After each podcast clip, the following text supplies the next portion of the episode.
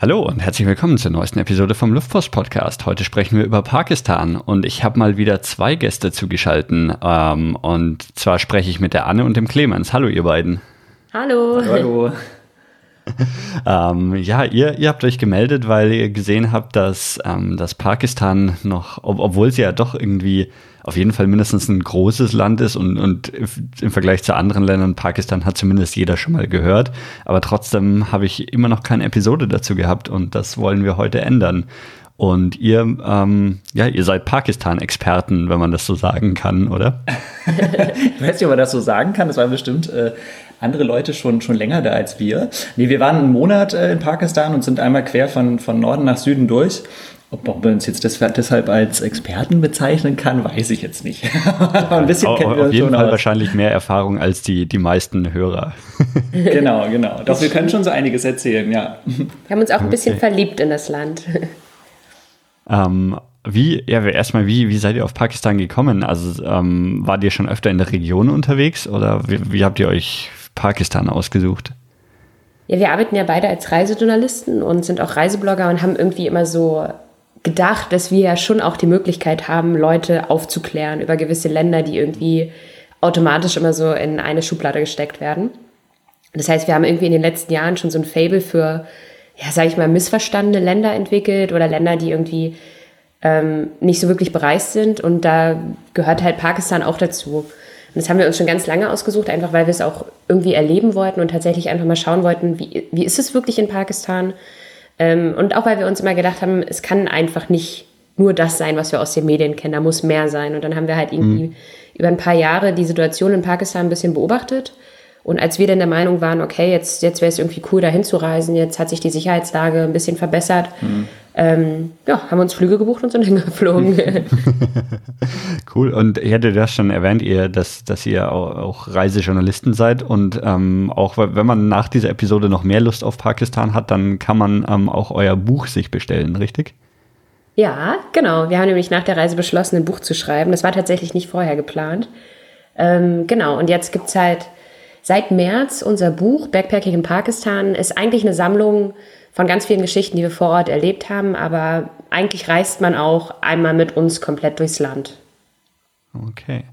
Ähm, was waren denn noch, jetzt muss ich so, so ein bisschen ähm, außerhalb von Pakistan fragen, weil du gemeint hast, dass ihr ähm, euch so ein bisschen für missverstandene Länder interessiert habt. Welche, welche anderen Länder hattet ihr denn noch so auf, auf der Liste, die so, so, ja, vielleicht nicht so als die, die Reiseländer wahrgenommen werden, aber vielleicht doch sollten? Ja, also da gibt es tatsächlich schon einige. Äh, ich habe mich vor einigen Jahren in den Iran verliebt. Das war irgendwie, ähm, bevor das so richtig anfing mit dem Tourismus im Iran, ähm, war ich schon zweimal da irgendwie und äh, ja, das lag mir dann sehr am Herzen. Wir waren jetzt neulich auch tatsächlich Ende letzten Jahres wieder im Iran. Ähm, ist vielleicht jetzt nicht so das klassische Reiseland, aber ist ja mittlerweile zu einem geworden, kann man glaube ich sagen. Mhm.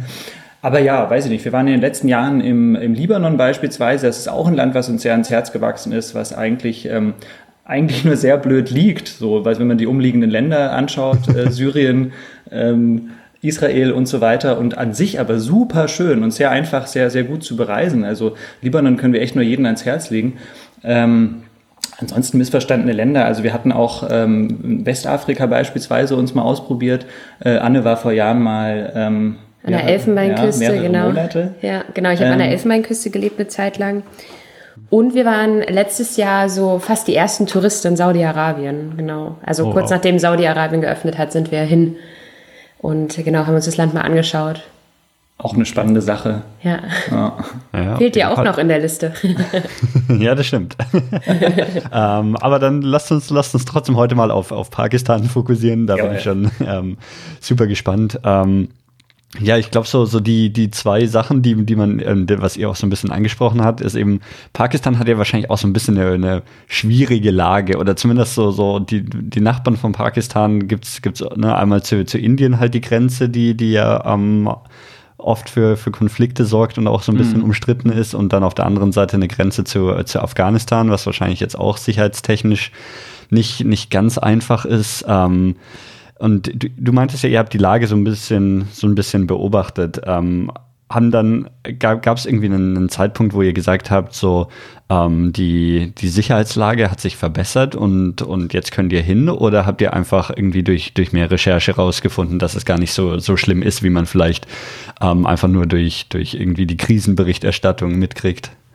Ja, ich glaube, es war einfach so ein, so ein Gesamtgefühl. Wir haben das einfach ein bisschen verfolgt und ich meine, es gab davor ja tatsächlich, wenn man jetzt mal so zehn Jahre zurückblickt, äh, schon ein paar Ereignisse ähm, mit ähm, ja, der Ermordung von, von Bin Laden, was ja auch in Pakistan war, äh, in Abbottabad äh, und so weiter, was so Weltnachrichten waren, wo man schon merkt, okay, uh, das ist vielleicht gerade zu brisant, das ganze Thema, ähm, vielleicht ist es gerade blöd. Dann gab es immer mal wieder ja, ein paar Höhepunkte in dem Kaschmir-Konflikt zwischen Indien und Pakistan, wo man dann auch dachte, na ja, okay, das schwappt so ein bisschen auf andere Bereiche in beiden Ländern auch über. Vielleicht sollte man jetzt nicht. Ich glaube, wir haben uns einfach so ein bisschen rangetastet und hatten dann eigentlich ein ganz gutes Gefühl, dass man es jetzt probieren könnte. Ähm, hat sich aber herausgestellt, dass es dann doch ein paar ja, gefährliche Situationen und Sachen gab in der Zeit. Aber trotzdem, ja, war in Ordnung. Okay. Wie, wie sahen denn eure Reisevorbereitungen aus? Ähm, also gerade wenn man, wenn man dann einen Monat unterwegs ist, dann, dann muss man ja vielleicht doch ein bisschen, bisschen mehr überlegen, was man, was man vorhat, was man sehen will, wo man hin will. Ähm, und braucht man ein Visum? Äh, genau, ja, ein Visum brauchte man damals noch, als wir hingereist sind. Wir waren 2018 dort.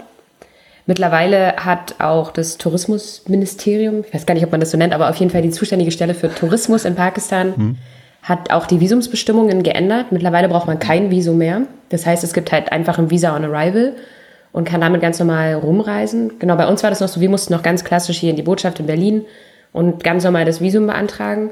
Und tatsächlich haben wir uns überhaupt nicht vorbereitet auf diese Reise. Also wir haben wirklich einfach nur den Hinflug gebucht nach Islamabad, was relativ nördlich liegt, und den Rückflug dann einfach vier Wochen später ab Karachi.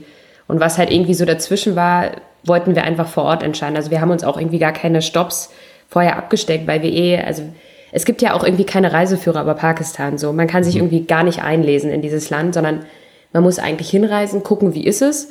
Haben wir dann auch so gemacht. Wir hatten ein ziemlich cooles Gasthaus ganz am Anfang. Also wir sind eigentlich genau in der richtigen Adresse gelandet. Haben dann mit den äh, Jungs, also den Einheimischen, die das Gasthaus geleitet haben, einfach ein bisschen gequatscht und die haben uns halt einfach gesagt, ja, da könnt ihr hin und da könnt ihr hin und das dürft ihr auf gar keinen Fall verpassen und hier habe ich noch Freunde, da müsst ihr noch hin und genauso sah dann eigentlich unsere Reise aus. Genau, also es war ein bisschen, es war ein bisschen Sprung ins kalte Wasser, aber im Fall von Pakistan war das genau die richtige Entscheidung. Ja. Also äh, gerade sich so ein bisschen treiben lassen zu können durchs Land und dann spontan zu entscheiden, ach, lass doch mal in die Stadt oder lass doch das noch mitnehmen und dann auch wirklich so ein bisschen auf die, ja, auf die Stimmen der Einheimischen hören, die dann sagen, hey, du musst unbedingt in diese Stadt, weil da komme ich, da ich her und es ist ganz, ganz toll, da gibt es das beste gegrillte Lamm oder irgendwas. Also ähm, ja, also hat sich jetzt genau richtig herausgestellt. Mhm.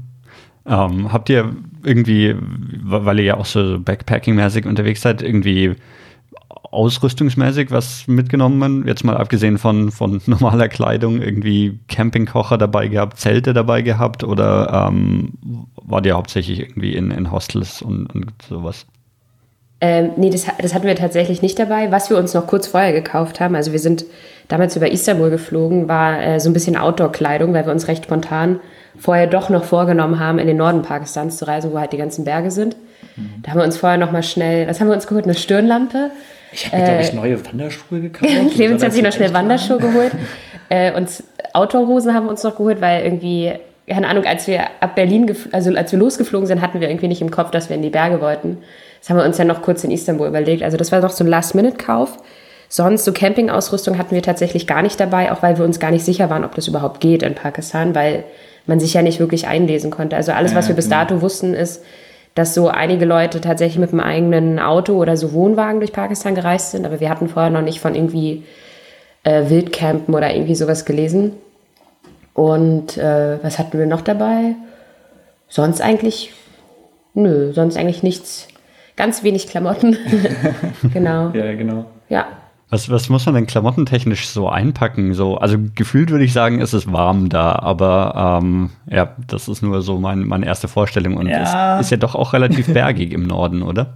Genau, genau. Es ist halt, es ist halt tatsächlich sehr, sehr unterschiedlich von Norden, äh, von Norden in den Süden. Also der Süden kann extrem heiß werden. Ich glaube, äh, Karachi im Süden äh, am, am Golf wird bis zu 50, 50 Grad im ja. Sommer. Und das ist ja echt überhaupt nicht auszuhalten. Äh, Hingegen im Norden natürlich, das sind ja dann auch Teil vom Himalaya, Karakorum, ähm, Äh, das mit echten 8000ern und so, da ist dann natürlich tatsächlich eiskalt. Und wir hatten uns blöderweise auch eine Jahreszeit rausgesucht, die vielleicht nicht so ideal für den Norden war. Wir waren im November da. Ähm, da war es im, im Süden und auch in Lahore und so war es tatsächlich sehr angenehm und im Süden Karachi hatte man dann irgendwie 30 Grad. Das hält mir da ganz gut aus als Europäer.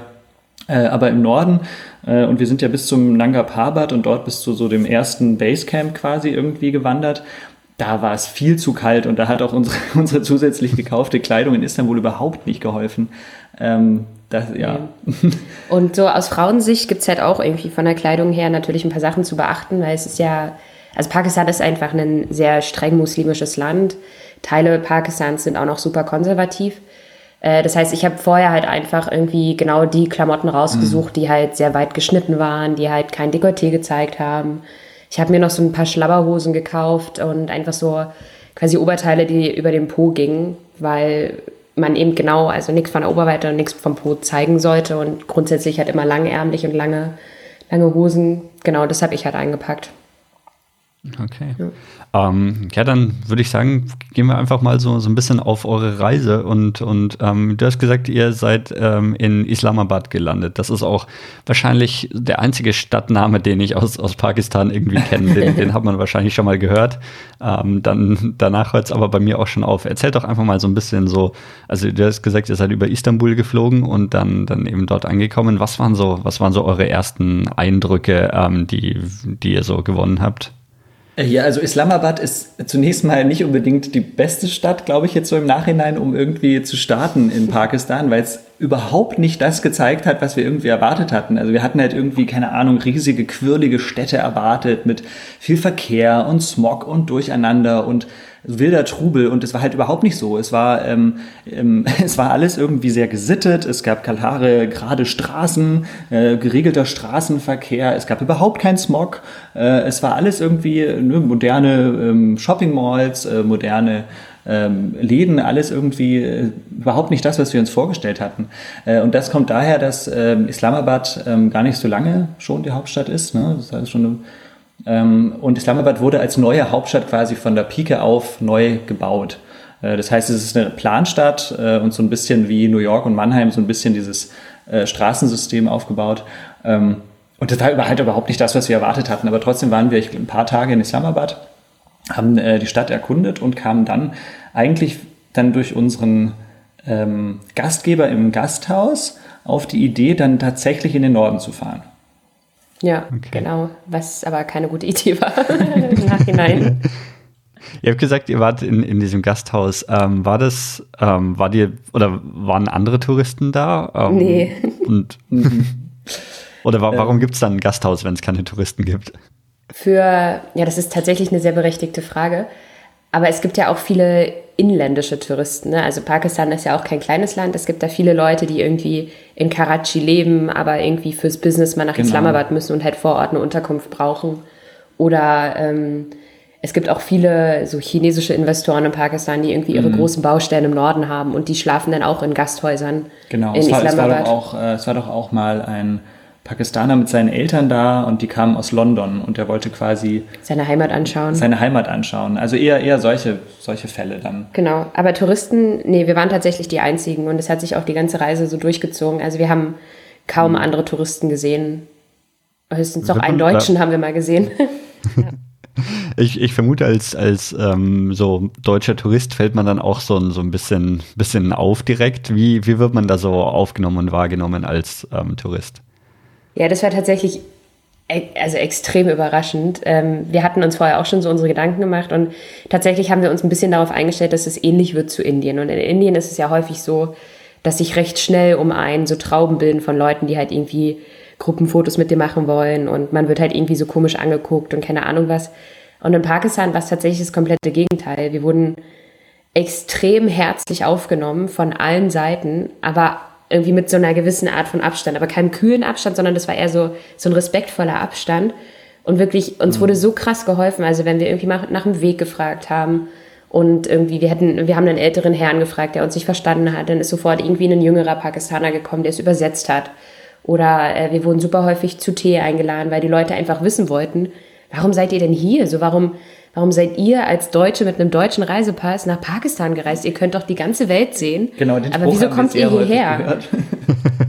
Und äh, das, haben wir, das hat sich durchs ganze Land gezogen und wir haben einfach so unglaublich liebe und herzliche Menschen kennengelernt. Das ist halt, Clemens hat gesagt, das hat sogar nochmal den Iran getoppt, weil man sagt ja auch über die Iraner, dass sie so die übelst mhm. herzlichen Leute sind und gastfreundlich ohne Ende. Also da sind die Pakistaner 150 Prozent nochmal mehr. Davon. Genau, und tatsächlich fanden wir es halt deshalb überraschend, weil ähm, Pakistan, also die, die Pakistaner, die Einheimischen, ja eigentlich äh, ist gar nicht gewohnt sind, dass Touristen da sind. Also es hätte ja auch genau anders sein können, dass sie eben irgendwie mit Abstand und äh, eher misstrauisch irgendwie einem begegnen. Aber es war halt überhaupt nicht so. Sie kamen eher auf einen zu und das ist vielleicht die einzige Parallele dann zu Indien, dass das halt das mit den Gruppenfotos, das war schon genauso, aber halt irgendwie sehr respektvoll und sehr höflich, also wirklich sehr, sehr höflich gefragt, hey, äh, können wir gemeinsam ein Foto machen? Dann kam es schon zu Selfies und Gruppenfotos und dies, das, aber halt immer, ja, immer sehr zuvorkommend und sehr, also eine sehr schöne Erfahrung. So, ihr, ihr, habt gesagt, dass es dann von, von Islamabad erstmal in den Norden ging und es eine schlechte Entscheidung war. Ähm, warum? Ja. Ich fange mal an. Das ist eine längere Geschichte. Eine längere Geschichte. Also vielleicht sollten wir noch mal ganz kurz so ein bisschen die, die Geografie des Landes ähm, einordnen und so. Ich habe gerade eine Karte offen, aber die Hörer mhm. vielleicht nicht. Ähm, einfach, dass man sich so ein bisschen besser vorstellen kann. Könnt ihr vielleicht mal so einen groben Überblick geben, wie, wie das Land liegt und, und wo ihr unterwegs wart? Genau, also Pakistan liegt eigentlich genau zwischen Afghanistan und dem Iran und Indien. Also man hat quasi im Westen von Pakistan ist Afghanistan und äh, der Iran, im Osten von Pakistan ist Indien. Ähm, und wir sind quasi in Islamabad gestartet. Das ist, liegt recht nördlich. Über, also oberhalb von Islamabad, weiter im Norden, sind eigentlich nur Berge. Das heißt, äh, zum Beispiel der Nanga Parbat ist da und andere Ausläufer des Himalaya. Wenn man dann weiter südlich fährt von Islamabad, kommt so ziemlich im Landesinneren, im Landeszentrum, die Stadt Lahore. Das ist so die zweitgrößte mhm. Stadt des Landes. Punjab. Ähm, die liegt in der Region Punjab. Und Punjab ist eigentlich so eine, also war früher das Herzstück vom damaligen Indien, so als mhm. Indien, Pakistan und Bangladesch noch eins waren. Und das ist quasi so die Grenzregion zu Indien. Also da fühlt es sich auch sehr indisch an zum Beispiel. Mhm. Und äh, weiter südlich von Lahore, wirklich ganz im Süden am Meer, liegt Karachi. So, genau. Und hm. genau da das sind wir so, Wenn, wenn ich mir auf der Karte anschaue, es wirkt auch so ein bisschen so, als ob das wirklich so eine, so eine Nord-Süd-Ausrichtung, ne? Da so die großen Straßen, die man sieht, die geht einmal so von Norden nach Süden quer durchs Land und, und alle Städte reihen sich so da, da dran entlang auf. Ja, genau, weil letztendlich eigentlich der, der westliche Teil Pakistans ist gar nicht extremst ausgebildet. Also wirklich die großen mhm. Städte befinden sich komplett mhm. im östlichen Teil Pakistans. Äh, wir haben den Westen des Landes auch nicht gesehen, was zum Teil daran auch liegt, dass dass man Teile einfach nicht wirklich einfach bereisen kann, weil sie irgendwie noch in der Hand von, von Rebellen sind. Ähm, dann kommt das kritische Grenzgebiet zu Afghanistan und dem Iran. Das ist alles noch nicht so 100% sicher. Und ich glaube, deswegen ist die Infrastruktur bis dahin auch einfach noch nicht so wirklich ausgebildet. Ja. Okay, also dann, ähm, wir sind in Islamabad und machen die nicht, nicht so glückliche Entscheidung, in den Norden zu fahren. Warum? Genau, also unser eigentlicher Plan war, dass wir äh, nach Fairy Meadows wollten. Und Fairy Meadows ist, also heißt ja übersetzt Märchenwiese. Das ist quasi eine Wiese, die am Fuße des Nanga Parbat liegt. Und da wollten wir hin. Also wir hatten wirklich keine Pläne, irgendwie groß wandern zu gehen, weil wir auch gar nicht fit genug dazu sind und die Berge einfach zu heftig sind in Pakistan, als dass man da irgendwie mal, mal schnell wandern geht. Und das war der Plan. Und ähm, von Islamabad fuhr quasi ein Bus in die Richtung. Also wir mussten quasi in eine, eine Stadt, die nannte sich äh, Gilgit im Norden und von dort wären wir quasi mit Jeeps weitergefahren und hätten dann die Wanderung angetreten nach Fairy Meadows. Es ist trotzdem eine dreistündige Wanderung, geht aber vom Anstrengungslevel her. So, so wurde, so hieß es. So hieß es, so wurde uns das gesagt. Genau, also wir, das, also das erste Dilemma fing damit an, dass ähm, wir auf dieser Fahrt, die eigentlich insgesamt, glaube ich, 15 Stunden gedauert hätte, hm. ähm, waren wir irgendwie nach acht Stunden, standen wir einfach im absoluten Nirgendwo, weil sich irgendwie Felsen von so ähm, Bergen gelöst hatten und damit halt die komplette Straße blockiert haben. Und wir sind dann, das war irgendwie mhm. mitten in der Nacht, wir sind halt eingeschlafen Und als wir acht Stunden später wieder wach geworden sind, standen wir immer noch an genau der gleichen Stelle. Also wir standen halt einfach acht Stunden im Stau. Und wirklich in, in der Nacht hat sich halt diese komplette Straße mit anderen Reisebussen gefüllt. Die Leute haben draußen Cricket gespielt. Ähm, es kamen so Leute mit Datteln rum und haben irgendwie so Datteln verkauft. Und es fuhr halt einfach gar nichts. Wir standen da halt acht, neun Stunden. Und das war schon so das erste Dilemma. Und insgesamt war die Fahrt dann wie lange? Ja, die Fahrt ging dann 18 Stunden, aber wir haben noch nicht mal diese Stadt erreicht, die wir eigentlich erreichen wollten. Weil wir dann, ähm, genau, wir waren dann quasi schon in der Region Gilgit-Baltistan, aber da war es schon sehr, sehr spät. Also es war, glaube ich, um 10. Das heißt, es war stockdunkel und für Touristen war es damals noch so, dass man halt einfach im Dunkeln nicht durch diese Region fahren kann, weil es, es ist jetzt keine kritische Region, aber es ist einfach eine Region, wo vor Jahren mal was passiert ist. Also da wurde eine Touristengruppe überfallen, es sind auch einige Menschen gestorben und da ist die Polizei immer noch sehr, sehr strikt, was, äh, naja, was die Bewegung der Touristen dort halt angeht. Also man mhm. wird halt sehr schnell aus dem Verkehr gezogen, es wird halt schnell gesagt, ey, ihr könnt erst morgen weiterreisen, ihr müsst jetzt halt ähm, woanders schlafen über Nacht oder so, bis es sicherer ist, in Anführungsstrichen. War bei uns halt dann auch so und mussten wir eine Nacht in einem Hotel verbringen, was halt auch krass war, weil wir sind aus dem Bus raus und dieses ganze Hotel war voll mit äh, Soldaten waren das, ne? Oder waren das Polizisten? Genau, aber es ist auf jeden Fall voll mit bewaffneten Menschen und wir dachten, okay, die stehen da jetzt so für uns. War aber nicht so, letztendlich haben sie nur eine Party gefeiert.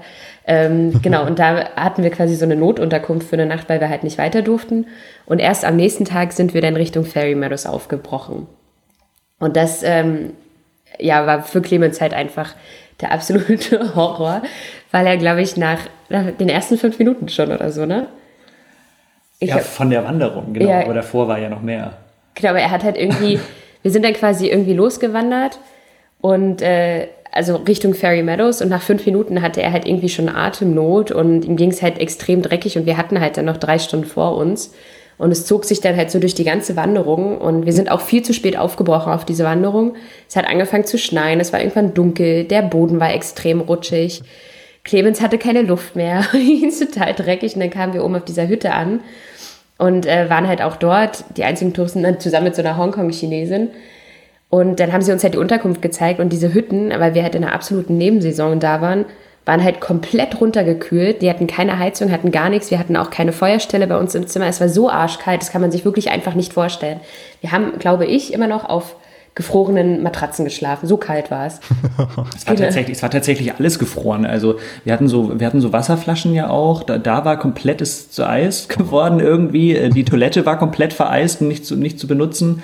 Ähm, es war einfach ja. Ja, genau. Ja, und äh, ich weiß nicht, ob du dich auskennst mit den Symptomen einer Höhenkrankheit. Aber es gehört halt auch dazu, dass man sehr häufig auf Toilette muss. Und äh, genau, das war bei ja. Clemens halt auch so, was halt mitten in der Nacht war. Äh, es gab Neuschnee ohne Ende.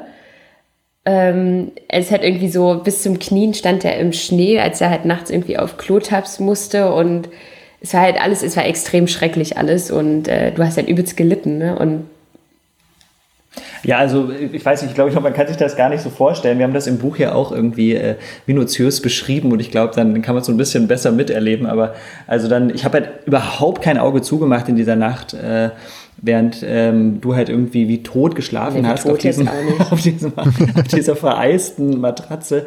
Ähm, genau, und ich musste mich dann ja irgendwie auf dieses Klo bewegen, was halt irgendwie, keine Ahnung, 100, 200 Meter weit weg war, in einer anderen Hütte äh, und kam halt raus äh, und es war halt irgendwie so ein Meter Neuschnee, durch den ich dann gestapft bin, mit irgendwie so einer, so einer Kopflampe in die Hand gekrallt irgendwie und habe mich so ein Geländer runter äh, gehievt, was auch vereist war. Äh, und das, das Witzige an der ganzen, also das, das Merkwürdige an der ganzen Geschichte war auch, dass wir auf dem ganzen Weg nach oben, diese dreistündige Wanderung, wo wir alle und vor allen Dingen halt auch ich mich hochgequält hatte, ähm, hätten wir eigentlich den Nanga Parbat die ganze Zeit sehen sollen. Das heißt, wir hatten so, so einen Mountain Ranger dabei und der meinte auch, ja, normalerweise würde man jetzt den Nanga Parbat da vorne sehen. Das wäre, würde ja total schön aussehen und so. Aber leider ist ja das Wetter so schlecht und jetzt fängt es auch noch an zu schneien. Und erst dann, mitten in der Nacht, als ich dann mit dieser Kopflampe raus bin, in den Neuschnee da durchgestapft, schaue ich nach oben und dann steht er da plötzlich. Der Nanga Parbat völlig majestätisch im Mondlicht angestrahlt. Man sieht das Eisfeld davor. Ähm, also Reinhold Messners Schicksalsberg, irgendwie auch meiner. also, ähm, ja, also es war auf jeden Fall eine Nacht, irgendwie eine Nacht zum Vergessen und andererseits auch unvergesslich. Also wirklich, es war. ich wollte gerade ähm, sagen, dann hat sich ja zumindest gelohnt, dass du, dass du nachts raus musst. Ja, ja, ja, mega, auf jeden Fall, auf jeden Fall, genau. Okay. Und ja, das, das, ist dann ähm, wirklich von, von Islamabad nach, ähm, nach Gilgit so ein, so ein extremer Höhenunterschied, den man da zurücklegt auf dieser Fahrt, auf dieser 15-stündigen Autofahrt. Ja, ich glaube, man ist recht schnell auf 2000 Metern ne? und dann, ich habe das jetzt nicht mehr im Kopf, aber wir sind natürlich auch auf dieser Wanderung viel zu schnell nach oben gewandert. Ja, die Wanderung also, an sich war ja nochmal 1000 Höhenmeter. Ja, innerhalb von äh, zweieinhalb Stunden. Also es war viel also, zu schnell und wir machen das normalerweise nicht. Also jetzt nicht irgendwie Leute, die permanent wandern. Ich meine, wir wohnen auch in Berlin, wir haben ja gar nichts zu wandern. Wobei man dazu sagen musste, ich hatte, ich hatte noch einen kleinen Glücksmoment, wo ich dann oben in der Hütte angekommen bin und mich völlig fertig in die Ecke gelegt habe, weil diese Hongkong-Chinesin, die da oben war, die hatte auch einen Mountain Ranger an der Seite und äh, die hat neun Stunden nach oben gebraucht und ich ja nur drei, obwohl es mir ja so schlecht ging. Da dachte ich so, yes, okay. so das kleine Glücksgefühl. Ähm, nee, also wir haben es tatsächlich ähm, einfach unterschätzt, glaube ich. Ähm, und ähm, November war dann auch nicht die richtige Zeit. Also es war nicht klar, es war keinem klar, dass da oben dann tatsächlich der erste Neuschnee kommt und dass er dann gleich so reinbricht, dass man halt einen Meter, mhm. einen Meter hoch Neuschnee hat. Äh, Neu, ja. Okay, war, war dir noch mehr dann in, in, im Norden Pakistan unterwegs oder ist es danach wieder? Also mir hat mir hat's dann gereicht. Ja, wir konnten tatsächlich nicht ähm, länger da bleiben. Also wir mussten Clemens irgendwie möglichst schnell auf Normallevel bringen. Genau. Weil es halt einfach nicht besser wurde. Also die Höhenkrankheit wurde halt immer schlimmer. Ihm ging es tatsächlich immer dreckiger und er wurde halt immer schwächer. Du hast ja dann auch irgendwie 24 Stunden nichts gegessen, nichts getrunken. Mhm. Das, was du getrunken hast, kam halt sofort wieder rauf, äh, raus. Also wir mussten super schnell wieder runter. Das heißt, wir sind dann in so einer Nacht- und Nebelaktion einfach wieder zurück nach Islamabad, was natürlich super schade war, weil der Norden ist äh, der Hammer. Also wenn man sich die Fotos anguckt, es gibt da so wunderschöne Seen und Wanderungen und äh, Bergdörfer und so. Also irgendwann müssen wir da auf jeden Fall nochmal hin und uns den Norden einfach anschauen. Aber gesundheitlich ging es halt einfach nicht mehr. Und ich glaube, du brauchtest dann auch auf jeden Fall mal einen Tag richtig im Bett und du hast, glaube ich, eine Woche noch darunter gelitten, dass es halt immer wieder kam und so. Ja, auf jeden Fall. Also einfach so das, das Gefühl, dass man so seine Kraft wieder erlangt irgendwie. Das hat eine Weile gedauert. Ja. Äh, deswegen, ich war, ich, war, ich war wirklich tatsächlich, war ich heilfroh, dann einfach wieder von dem Berg runter zu sein, weil auch, auch oben, als mir dann oben einigermaßen wieder besser ging am nächsten Morgen, dachte ich halt auch, ach du Scheiße, ich muss ja da wieder runter. Und das ist dann halt Anne auch erstmal aufgefallen, so, das, das steht uns noch bevor. Und das war, das war halt auch nicht einfach. So, deswegen, als ich dann wieder in Islamabad war, dachte ich, okay, drei Kreuze, jetzt kann es weitergehen. So. Ja, genau. Okay, ähm, aber Islamabad kanntet ihr dann zumindest schon so ein bisschen von, von eurem ersten Stopp. Wo, wohin ging es dann ähm, weiter? Wir haben einen kleinen Abstecher gemacht nach äh, Peshawar. Äh, das ist eine Stadt, die ist eigentlich sehr nahe an der afghanischen Grenze und ist auch, glaube ich, nur noch 40 Kilometer bis Kabul dann von dort. Ähm, Genau, dort haben wir einen, kleinen Tagesausflug hingemacht, ähm, in dem wir eigentlich einen äh, Uber-Fahrer bestochen haben, mehr oder weniger. Ähm, beziehungsweise wir hatten, in Islamabad hat einfach einen Uber-Fahrer bestellt und hatten den gefragt, hey, willst du nicht ähm, nach Peshawar mit uns fahren? Und dann hat der beschlossen, äh, okay, machen wir für einen Festpreis. Und äh, ja, Peshawar ist tatsächlich nochmal ein bisschen anderes Kaliber anstatt. Ja, es ist ein bisschen ein anderer Schnack, weil es halt super konservativ ist, logischerweise. Ähm, es ist auch, es geht so ein bisschen, also es galt früher als so die Terrorkeimzelle, was auch einfach an der mhm. afghanischen, also an der Nähe zu Afghanistan liegt. Also damals sind halt in den 70ern ganz viele Afghanen über die Grenze nach Pakistan und halt haben sich in Peshawar niedergelassen. Und unter den Afghanen waren natürlich nicht nur, naja, die normale Bevölkerung, die damals geflohen ist, sondern es waren auch sehr viele Radikale dabei, die halt einfach in Peshawar sich irgendwie ihr kleines Zentrum da aufgebaut haben. Und deswegen ist Peshawar bis heute auch wirklich immer noch so ein bisschen die gebeutelte Stadt des Landes, weil es passiert auch unheimlich viel dort. Und naja, das, also das Gefühl dort ist einfach ein bisschen anders. Ich hatte zum Beispiel die ganze Zeit ein Kopftuch auf, was ich sonst nie hatte in Pakistan, einfach weil die ganzen Frauen, die um mich herum waren, eine Burka getragen hatten. Und auch das hatte ich bis dahin in Pakistan noch gar nicht gesehen. Das ist wirklich der einzige Ort, wo ich es dann auch nur gesehen habe. Und da dachte ich so, so aus Respekt packe ich mir jetzt auch mal ein Kopftuch über. Und ansonsten kann man da aber wunderbar auch durch die Altstadt laufen und auch da hatten wir super, super nette Begegnungen mit den Menschen, die sich natürlich auch darüber gefreut haben, dass Touristen mal wieder kommen. Gerade auf dem Markt. Die mhm. haben total häufig gesagt, hey, welcome to Pakistan, welcome to Peshawar, I show you my city, bla bla bla. Ähm, weil die natürlich naja, super gebeutelt sind durch das, was halt historisch dort passiert ist und ähm, teilweise durch die Leute, die sich da einfach niedergelassen haben. Aber ansonsten war das eine sehr coole Erfahrung. Auf jeden Fall. Aber das haben wir nur als Tagesausflug gemacht. Wie, wie kommuniziert ihr eigentlich mit den Leuten? Sprechen die meisten Leute dort Englisch oder welche Sprachen? Ja, genau. Ähm, also die Hauptsprache ist Urdu, aber die meisten Leute, also gerade so die jüngeren Leute, sprechen alle perfekt Englisch. Mhm. Okay. Ja. Gut, also ein kurzer Abstecher nach, nach Peshawar und dann ähm, ging es weiter nach Süden oder? Ja, genau. Wir sind dann, also weil es ja nur ein Tagesausflug war, sind wir dann nochmal schnell zurück nach Islamabad und sind dann aber am nächsten Tag ähm, mit dem Zug nach Lahore gefahren. Und genau, das war, wie lang war die Zugfahrt? Sieben, acht Stunden? Sieben, acht Eigentlich Stunden, hätte ja, sie so genau. fünf, sechs Stunden gehen sollen. War ein bisschen länger. Ähm, genau, und Lahore ist ja die zweitgrößte Stadt des Landes mit, ich glaube, über elf Millionen Einwohnern. Also ist im Vergleich zu Islamabad einfach ein komplett anderes Kaliber gewesen, weil wir kannten Islamabad bis dato. Ähm, Islamabad hat ein bisschen was über drei Millionen Einwohner. Genau, also eigentlich, eigentlich war Lahore dann tatsächlich genau das, was wir erwartet hatten. Also da, wo uns Islamabad enttäuscht hatte, so vom gesamten Stadtflair, hat es uns Lahore schon, schon beim Aussteigen am Bahnhof war es so, oh, bam, ja, okay, hallo Pakistan. also Menschenmassen, überall irgendwie Rikschas, überall Smog. Smog, Rauch, keine Ahnung, Gerüche, Tiere, also war einfach so alles da und äh, so richtig, wie man sich's vorstellt und halt echt Leben pur. Also ja, ganz, ganz toll. Ähm, ihr wart ja auch in, in Indien unterwegs, deswegen würde mich so ein bisschen der, mhm. der Vergleich zwischen den beiden Ländern ähm, auch, auch interessieren. Und als ihr, als ihr als erstes gesagt habt, dass ihr mit dem Zug von, von Islamabad nach Lahore gefahren seid, ähm, man kennt natürlich diese Bilder von den, von den indischen Zügen, die irgendwie ja, ähm, Jahrzehnte alt sind und komplett ähm, überladen mit Menschen. Ist das in, in Pakistan auch so? Also tatsächlich war ich ja fast ein bisschen enttäuscht, als wir in den Zug in Pakistan gegangen sind, weil es war alles so unglaublich ordentlich. Also vielleicht lag es auch ein bisschen daran, in, also an, an der Klasse, in der wir saßen, weil die Zugtickets hatten uns auch die Jungs aus dem Gasthaus geholt und ich glaube, die sind wahrscheinlich einfach eine Klasse höher gegangen bei den Tickets als die Klasse, die wir normalerweise gebucht haben. Aber mhm auch, auch so. Also erstens war der Bahnhof an sich viel ordentlicher und viel geordneter. Man kennt es ja aus Indien, dass allein das Gleis halt voll ist mit Menschen und überall sitzen Großfamilien und snacken und da werden Saris ausgebreitet, worauf man sich denn setzt. Das ist halt in Pakistan einfach gar nicht so. Da, da standen vereinzelt ein paar Leute rum, die dann halt ganz normal in den Zug gestiegen sind und auch das Abteil, in dem genau, wir also saßen. Es war viel los, aber irgendwie alles geregelt. Ja, genau. Und auch das Abteil, in dem wir saßen, das war ganz ordentlich. Ähm, normal und ja, tatsächlich fast, also ich will jetzt nicht langweilig ist vielleicht das falsche Wort, aber tatsächlich komplett anders, als ich mir es eigentlich vorgestellt hätte. Ja. Fast schon zu normal. Also trotzdem eine mega Erfahrung. Ich glaube, jeder, der irgendwie Zugfahren in äh, so anderen Ländern irgendwie mag, Pakistan dann auf jeden Fall trotzdem eine schöne Erfahrung, weil es sind halt natürlich auch so alte, urige Züge, aber gut erhalten und gut gepflegt, aber trotzdem, also ist natürlich irgendwie ein Erlebnis. Was aber gleich ist zu Indien, ist, dass permanent Leute mit Essen durchlaufen. Ja. ähm, also es gab halt immer den, den Chai-Mann, der äh, seinen Tee verkauft hat, äh, dann kamen sie irgendwann mit Snacks rum, dann haben sie sogar irgendwann eine Speisekarte verteilt, wo man sich halt irgendwie hm. beim lokalen Reismann äh, irgendwie so ein Reisgericht bestellen konnte. Äh, das wurde dann an, an den Platz ge gebracht und so. Also da, ich glaube, da sind sich Indien und Pakistan ähnlich. Dass halt ganz viele Leute durch den Zug rennen und ihre Sachen verkaufen. Okay.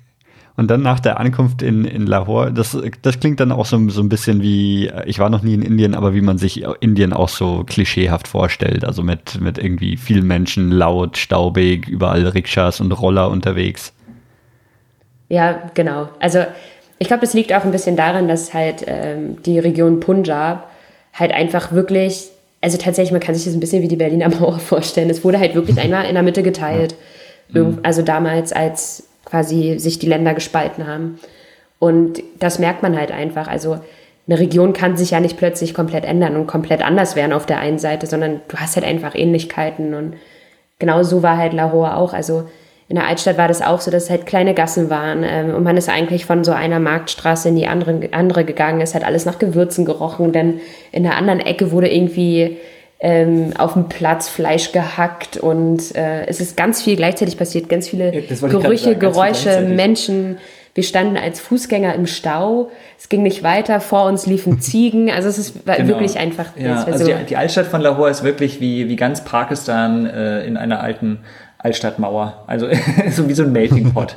Irgendwie, du hast alles auf einem Haufen und äh, also es überfordert einen auch ein bisschen, aber man kann sich halt wunderbar treiben lassen und einfach äh, ja, kann man Stunden verbringen. Also wir waren auch irgendwie zu, in unterschiedlichsten äh, Tageszeiten in der Altstadt von Lahore. Also irgendwie mal morgens beim Sonnenaufgang, wo irgendwie äh, die, ähm, die Marktverkäufer erst gerade ihre Stände aufbauen und die, äh, die Kochtöpfe erst anfangen zu brodeln, wo irgendwie die Altstadt erst erwacht und dann zum Sonnenuntergang natürlich äh, waren wir auch da und dann zum Beispiel ganz tolles Erlebnis. Wir waren äh, auf einem Minarett äh, einer Moschee in der Altstadt, der Vasikhan-Moschee ähm, fast dann auch bis zum Sonnenuntergang. Das heißt, ähm, das ist halt auch ganz toll, wo du dann von oben auf die Altstadt runter siehst und das ganze wilde Gewusel. Und dann haben wir nur gehofft, dass der Muezzin jetzt nicht anfängt zu rufen. Das wäre ganz schön laut geworden. Aber äh, ja, also das, das war so, Lahore war genau das, was wir uns irgendwie vorgestellt hatten unter Pakistan. Ja. Ähm, weil wir es gerade schon so ein bisschen angerissen haben, mich würde interessieren, ähm, habt ihr so zum, zum Verhältnis Pakistan-Indien irgendwie was mitgekriegt, wie, was die Leute voneinander halten oder ob irgendwie die, die Situation da angespannt ist, ob man irgendwie, ja, herrscht da irgendwie eine, eine Feindschaft oder ist das irgendwie, ja, wie ist das Verhältnis zwischen, also jetzt von, von den Leuten her zwischen den, den beiden Ländern? Ja, also man merkt, äh, tatsächlich merkt man so im Alltag überhaupt nichts davon. Also es ist nicht so, dass man mit irgendjemand darüber reden würde und ich glaube, selbst wenn, äh, würden die meisten wahrscheinlich auch ausweichen. Einfach äh, das Thema, würde ich jetzt sagen, ist so im Volk unter den Menschen eigentlich gar nicht präsent. Mhm. Wo es aber präsent ist, ist äh, an der sogenannten Wagga Border. Es gibt natürlich verschiedene äh, Grenzübergänge ähm, zu Indien und einer der bekanntesten äh, ist Wagga. Ähm, das ist unweit von Lahore, wenn man eigentlich genau auf dieser Höhe bleibt und ähm, Richtung Indien fährt, äh, stellt das die Grenze dar. Und dort wird es tatsächlich allabendlich richtiggehend äh, zelebriert. Und zwar von beiden Ländern. Und es ist äh, ganz, ja, eine ganz irrwitzige Situation eigentlich, weil äh, immer so zum Sonnenuntergang ungefähr ähm, ja, zelebrieren die ähm, dieses, dieses Fahne äh, senken. Ähm, und eigentlich wie so ein bisschen, als würden sie ihre Feindschaft auch feiern. Also diese Hassliebe. Man kann sich das so vorstellen, dass da eigentlich Kräfte messen. Ja, eigentlich Kräfte messen. Also die haben eigentlich direkt an die Grenze, wo halt logischerweise so dieser Zaun ist und die Flaggen und so weiter. Äh, dort haben sie an, von, von, beiden Seiten zueinander zugewandt äh, riesige Tribünen gebaut, wo man auch hinkommen kann als Zuschauer, in, je nachdem welchem Land man gerade ist. Äh, und dann setzt man sich da hin und schaut dieser Show beider Länder zu, die sich so symbolisch irgendwie äh, bekämpfen, also aufeinander zumarschieren mit breiter Brust und irgendwie die Waffen zeigen und dazu gibt es Musik und das findet jeden Abend statt. Da waren wir auch. Ähm, ganz, ganz irrwitzige Situation, aber äh, ja, kann man tatsächlich empfehlen, das mal mitzuerleben. Ja, auf jeden Fall. Und ansonsten. Ich, ich habe gerade hab ein Bild davon angeschaut. Das ist dieser, den hat man vielleicht schon manchmal so in, in den Medien gesehen. Das ist so, da gibt es so ein Tor quasi, also ne, so ein Torbogen zwischen, der, ja, der dann genau. die Grenze darstellt. Ja. Ja, nee, es ist auch tatsächlich eine offizielle Grenze. Also tagsüber, wenn nicht diese Zeremonie ist, ist das halt der normale Weg, wenn man als Tourist von Pakistan nach Indien einreisen will. Also äh, das mutiert abends nur zu diesem komischen, gestagten ja. Ding. Halt. Ja. Wenn man dazu sagen muss, dass die äh, Pakistaner um uns rum auf der Tribüne halt schon ganz schön stolz waren, dass wir auf ihrer Seite saßen und nicht auf der indischen. Ja. äh, Anne, ich glaube, du wolltest gerade noch, noch was anderes erzählen. Achso, ja, genau. Na, ich wollte sagen, ähm, man spürt es in der Bevölkerung auch halt nicht so wirklich, also dass da eine verankerte Feindschaft ist, was vor allem aber auch ein bisschen daran liegt, dass vor allem die junge Generation der Pakistaner, also hatten wie so das Gefühl, tatsächlich eher Interesse hat, das Nachbarland auch mal kennenzulernen. Sie dürfen es aber nicht und umgekehrt mhm. auch nicht. Also die Pakistaner dürfen nicht nach Indien einreisen und die Inder dürfen nicht nach Pakistan einreisen. Und tatsächlich für Leute, die in der Punjab-Region groß geworden sind, ist es natürlich total bescheuert, weil Natürlich würden sie gern auch mal das Land auf der anderen Seite erleben, weil früher war das ja alles mal mhm, eins. Genau. Mhm. Und ähm, ich glaube, das, ja, das ist halt eher so ein bisschen, was vielleicht auch junge Pakistaner so ein bisschen traurig macht, weil sie, sie sind halt so ein bisschen eingeschränkt und dabei ist das ja, also ist es ja nur auf der anderen Seite, also es ist ja überhaupt nicht weit weg von ihnen und trotzdem dürfen sie da halt nicht hin. Und ich hatte eher das Gefühl, dass sie sich dafür interessieren. Also wir hatten tatsächlich eine ganz nette Begegnung mit einem Pakistaner und einem äh, Briten, der aber indische Wurzeln hat. Und der ist nach Pakistan gereist, um quasi tatsächlich die Punjab-Region aus pakistanischer Sicht einmal kennenzulernen. Und der war auch davor auf der indischen Seite. Und die beiden haben sich dann halt ausgetauscht. Und unser pakistanischer Freund meinte dann auch die ganze Zeit, ja und, wie ist es denn drüben? Ist es so wie hier? Wie ist das Essen? Wie sind die Menschen? Also ähm, da ist schon enorm viel Interesse da, was aber super, also die sind halt super eingeschränkt, die können einfach nicht rüber. Fertig. Ja. Ja. Können, können Inder nach Pakistan einreisen oder ist das genauso eingeschränkt? Soweit ich weiß, dürfen die das auch nicht. Hm, okay.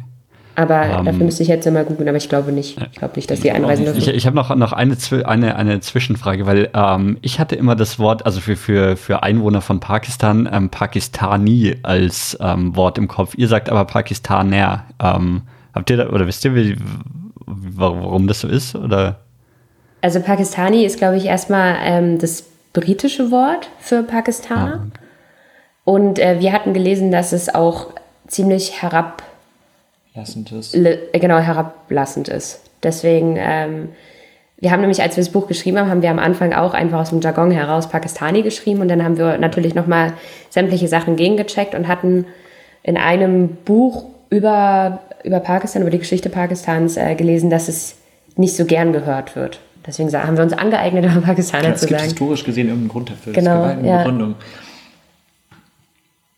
Ja gut, äh, wusste, wusste ich auch nicht. Es, es gibt, glaube ich, ähm, irgendwann mal habe ich das gesehen vom, vom Auswärtigen Amt in Deutschland, diese Liste, wie man quasi Einwohner des jeweiligen Landes bezeichnet auf ah, Deutsch. Okay. So, so, so eine offizielle Liste, die, die das ähm, quasi für, für, ja, für die deutsche Sprache ähm, beschreibt. Aber gut, dann, dann ähm, bleiben wir bei, bei Pakistaner. Ähm, in, in Lahore gibt's oder was, was habt ihr da? Ich meine, da, da gibt es ja sicherlich ähm, viel, viel zu unternehmen, viel zu erleben in so, so einer riesigen Stadt. Vielleicht ähm, wollt ihr da noch ein bisschen erzählen, was ihr dort so erlebt habt. Also ich glaube, was bei uns auf jeden Fall hängen geblieben ist, ist die äh, Bachahi-Moschee. Das ist. Äh, die du endlich mal richtig aussprichst. Die ich endlich mal richtig aussprechen kann. Wir hatten so Insta-Stories gemacht, wo ich es äh, falsch ausgesprochen habe und hatten direkt Antworten bekommen von Pakistanern. Hey, nein, das muss man so aussprechen und so. Die Bachahi Moschee. Ähm, und äh, die ist halt einfach enorm in ihrer Größe. Die hat so äh, Zwiebel zwiebelförmige Türme und macht alleine deswegen schon schön und hat dieses backsteinrote ähm, Antlitz irgendwie. Und ähm, erstmal, um es von der Größe her zu, ähm, zu begreifen, ähm, die, die Moschee, also der Bau an sich, hat einen riesengroßen Vorhof, äh, wo zu Hochzeiten, äh, Gebetszeiten auch äh, komplett Leute voll sitzen können auf der kompletten Fläche. Und alleine in diesen Hof äh, würde das Taj Mahal in Indien komplett reinpassen. Also nur mal um so die Größenverhältnisse irgendwie ja. zu begreifen, das ist abnormal groß einfach. Äh, und da war eigentlich unser, unser schönster Moment gar nicht ähm, in der Moschee, sondern äh, außerhalb von, von dem Areal. Äh, da gibt's eine Food Street, die wird auch tatsächlich englisch Food Street genannt. Äh, und da haben sich die Restaurants halt irgendwie was Tolles ausgedacht, nämlich haben die alle äh, so Rooftop Bars und Restaurants, wo man oben sitzt und eigentlich das klingt über, das, fancy. über das, das klingt das eigentlich halt fancy, aber war nicht fancy. Man kann über das komplette, ähm, komplette Areal dieser Moschee schauen. Äh, und dann waren wir halt genau zu dem Zeitpunkt oben, wo dann auch der Muezzin anfängt zu rufen und halt wirklich sich diese Gesänge wie so ein Klangteppich über die ganze Stadt legen, während irgendwie der Himmel anfängt rot zu werden. Und also es war Wahnsinn. Also das war jetzt so zum Beispiel eine Sache, die uns beeindruckt hat. Ja, und ansonsten, Pakistan, äh, Pakistan sage ich schon, Lahore steckt halt einfach voller Sehenswürdigkeiten, ähm, die man, glaube ich, locker in einen Monat stecken könnte. Also ja. wir hatten leider nur eine Woche, weil wir auch irgendwann weiterreisen mussten, aber wir waren zum Beispiel in einem riesengroßen Sufi-Schrein Sufi ist ja eine Unterform des Islam, das heißt, es ist nochmal, ist an den Islam angelegt, aber ist halt eine andere Art und Weise, den Islam auszuleben. Ähm, und es ist halt auch super interessant und da kann man sich halt diese Schreien anschauen und das ist nochmal was ganz anderes, als wenn man jetzt in eine Moschee gehen würde. Da waren wir zum Beispiel und ansonsten könnte ich, glaube ich, tausendmal durch diese Altstadt laufen, weil man immer wieder irgendwie eine neue Ecke erlebt und eine neue Straße sieht und sich in, äh, an einen anderen Straßenstand stellen kann und Leute beobachten kann. Und ja, in Lahore kann man sehr gut, sehr viel Zeit verbringen. Okay. Ähm, ich weiß nicht, ob das ein Fehler ist oder ich, ich schaue mir gerade so, so ein paar Bilder von an. Ist der Eiffelturm in Lahore? es gibt, es gibt einen Ja, wusstest du das nicht? wusstest du das nicht? Den kann ich genau. in Paris. Nee, es gibt, genau, der, der in Paris ist nur nachgebaut. Von einem gewissen Herrn Eiffel. Äh, nee, ähm, es, es gibt diesen Nachbau, der ist tatsächlich offiziell auch angelehnt an den Eiffelturm. Ne?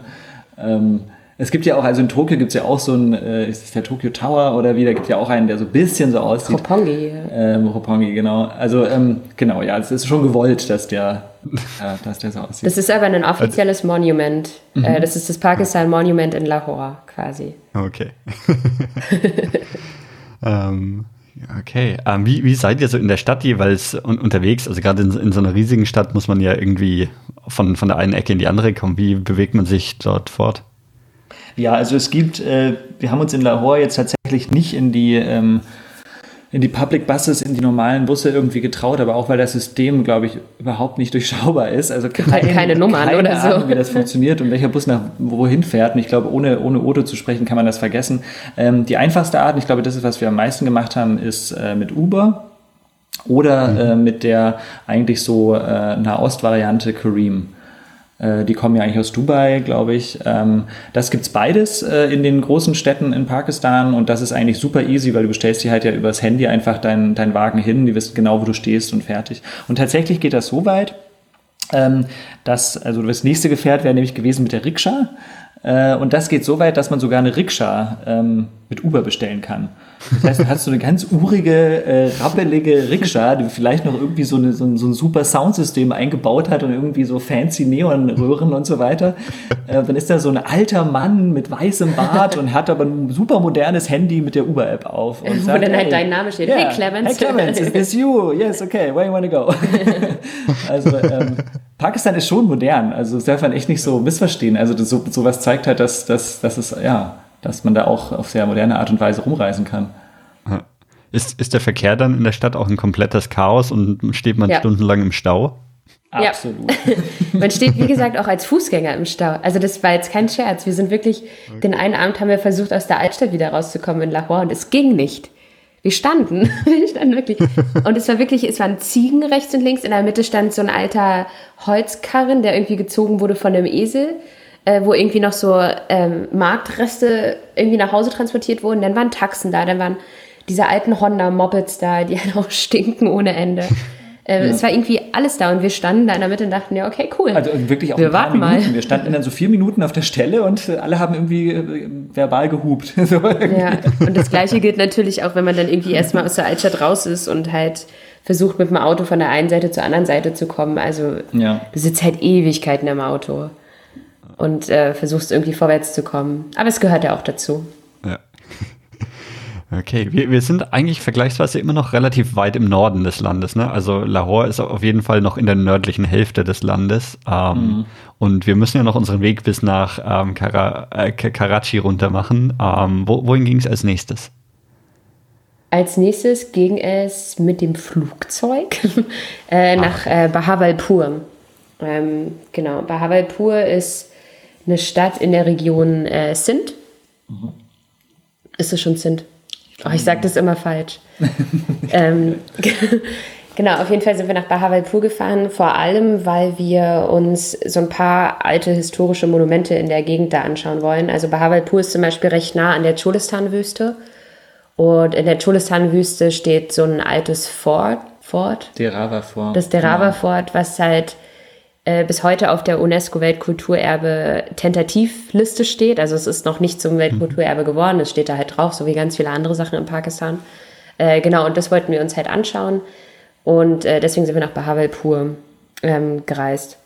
Ja. Turns out ist, war gar nicht ich, so einfach, ich, ich, da zu reisen. Gar, gar nicht, ich hatte das erst überhaupt nicht so, so ganz im Blick, aber das Land ist ja schon, schon auch riesig, ne? Also so, ähm, da, ja, mit dem Auto hätte es wahrscheinlich ewig gedauert von Lahore nach äh, Bahawalpur oder dann auch noch, noch weiter. Also da, wenn, wenn man wirklich das ganze Land irgendwie bereisen will, muss man wahrscheinlich schon irgendwo zwischendrin mal fliegen. Ja, auf jeden Fall. Aber wir haben das vor allem auch gemacht, um mal so die Erfahrung zu haben, halt wie das so ist, in, innerhalb von Pakistan äh, zu fliegen einfach. Und mhm. die Flugpreise gehen halt klar. Also wir sind normalerweise auch Fans davon, wirklich langsam zu reisen und lieber mit dem Zug oder mit dem Bus zu fahren, als sich irgendwie ins Flugzeug zu setzen und mal schnell zu fliegen. Aber, Aber, ja, also ein Inlandsflug kann ja auch, ähm, wie man ja von Indien weiß, äh, auch ein Erlebnis für sich sein. so. ähm, ja, ja, wie, wie war eure Erfahrung? Das, ich hatte mal, ähm, ich bin in Turkmenistan, hatte ich einen Inland, Inlandsflug mit Tur okay. Turkmenistan Airlines, ähm, mhm. auch eine der schlechtest bewertetsten Airlines auf der Welt. Ähm, es war auf jeden Fall auch ein Erlebnis. Wie, wie war es in Pakistan? Tatsächlich relativ normal, also relativ unspektakulär. Äh, nee, also die, ja, das Flugzeug war auch, es war glaube ich ein relativ moderner A380, ne, ein Airbus und es war alles in Ordnung, war alles sauber, okay. alles gut, alles pünktlich, kann man gar nicht meckern, nee. Ja. okay, ähm, und dann seid ihr von, von dort in, in die Wüste gefahren, oder wie? Ja, genau, wir haben dann halt äh, so ein Tagesausflug gemacht. Okay, vielleicht muss ich zu Bahavalpur noch mal kurz ein bisschen ausholen, weil so wie wir eigentlich Bahavalpur geplant hatten, ging das halt nicht, also ging halt eigentlich überhaupt nicht. Also wir wollten da eigentlich ankommen und vor Ort einfach äh, tatsächlich wieder den Uber-Trick an, anwenden und uns einfach einen Fahrer nehmen für den Tag und halt ein bisschen die Gegend erkunden, ähm, beziehungsweise auch einfach so selbst durch die, durch die Stadt laufen und so. Letztendlich ähm, geht es aber in der Region nicht, weil die Polizei da irgendwie so sehr auf die Touristen aufpasst, dass man eigentlich nicht selbst entscheiden kann, was man dort macht. Das heißt, wir sind halt am Flughafen angekommen. Ähm, da wurden wir schon gefragt, hey, wo ist denn euer, euer Fahrer und wo schlaft ihr? Dann haben wir halt gesagt, ja, keine Ahnung, wir wollten mal in die Stadt fahren und uns ein Hotel suchen und so. Genau, und letztendlich ähm, wurden wir dann von einem Fahrer abgeholt, der uns in ein, in Anführungsstrichen, äh, Hotel gebracht hat, was aber letztendlich eine umgebaute Polizeistation war. Und in der wurden wir dann untergebracht. Zufällig hatte diese, diese umgebaute Polizeistation auch riesenhohe Mauern, um, das, um den kompletten Stacheldraht, Stacheldraht und ähm, genau, und letztendlich waren wir quasi drei Tage in diesem Hotel, in Anführungsstrichen, und durften aus diesem Hotel eigentlich keinen Schritt alleine machen. Also wir waren in einer Art Polizeigewahrsam. Wir hatten auch dort einen eigenen Koch, oh, wow. der für uns morgens, mittags, abends gekocht hat. Ähm, wenn wir Ausflüge machen wollten, dann ging das halt nur mit diesem Fahrer und mit einer bewaffneten Polizeieskorte. Mhm. Und so sah unsere Zeit in Bahavalpur aus.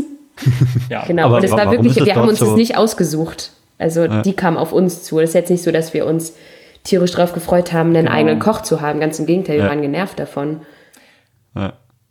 Aber warum ist es dort so gefährlich oder so? Weil ich meine, jetzt so, so ist es irgendwie relativ, naja, gut 50 Kilometer so von Indien entfernt und jetzt auch irgendwie nicht nah an Afghanistan oder sowas dran. Was ist, sind die Gefahren, die, vor denen ihr geschützt wurdet?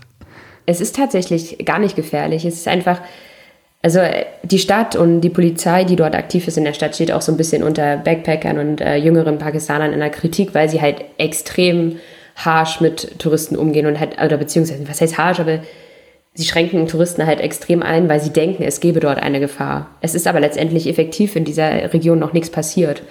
Bei uns haben sie das halt damit begründet, dass ähm, an einem Tag, also am Tag, bevor wir nach Bahawalpur gereist sind, gab es morgens einen ähm, Attentat mhm. in der Nähe von Peshawar und am Nachmittag wurde in Karachi das äh, chinesische Konsulat überfallen und gleichzeitig wurde an dem Tag, wo wir dort gelandet sind, der äh, Anführer der radikal-islamistischen Partei in so eine Art Polizeischutz genommen, Polizeigewahrsam genommen. Und die dachten halt, diese drei Sachen werden auf jeden Fall irgendwie dazu führen, dass es Demonstrationen und Proteste im Land gibt. Und genau. davor wollten sie uns halt schützen.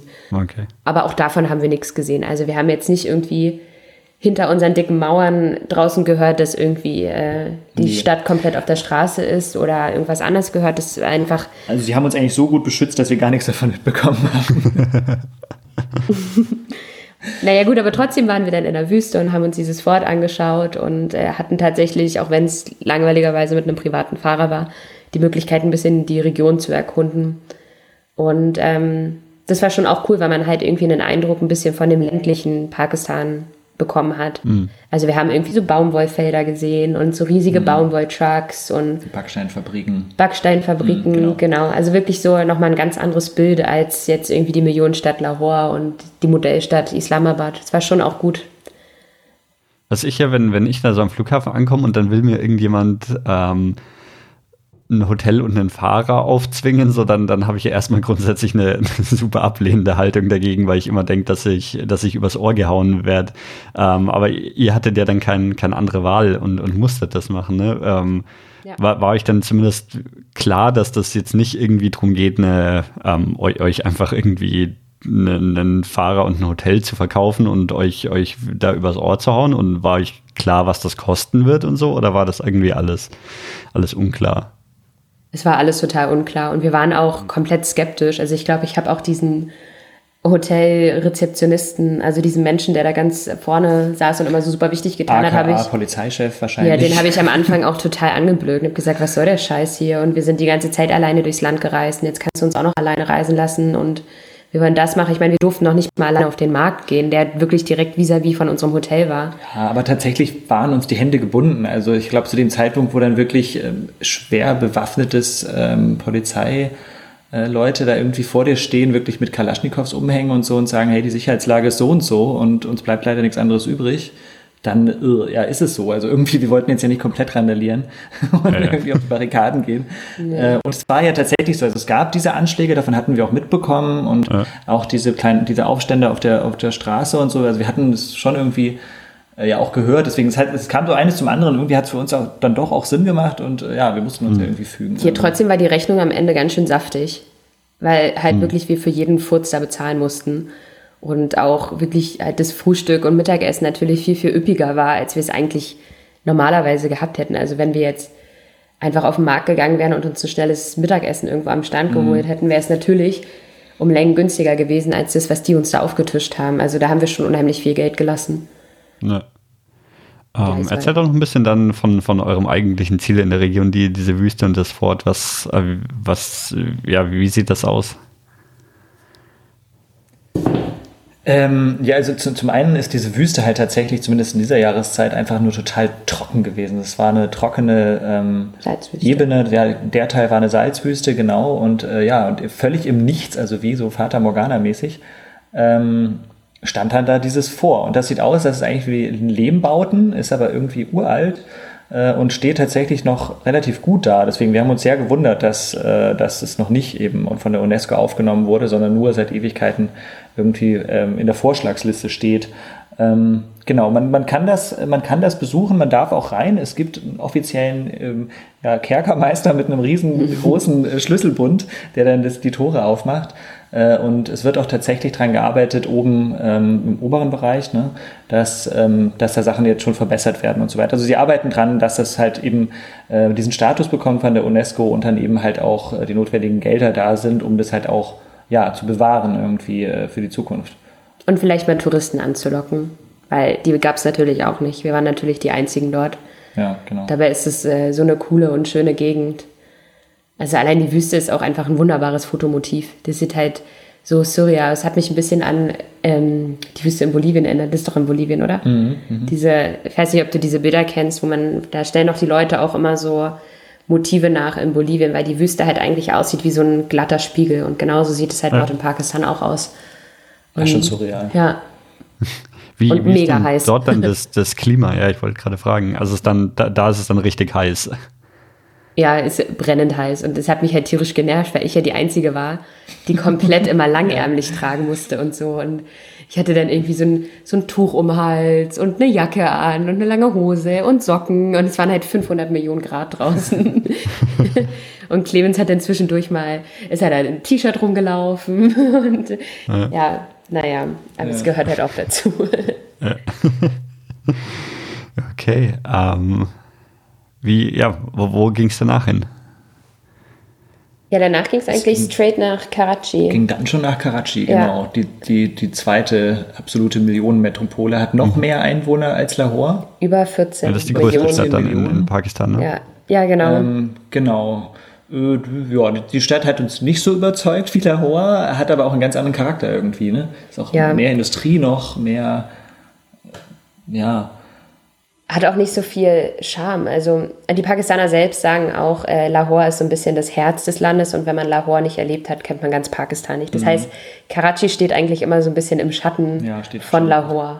Und wir ähm, kamen da halt an und dachten, dass uns eigentlich vielleicht was ähnliches erwartet wie Lahore, nur halt am Meer.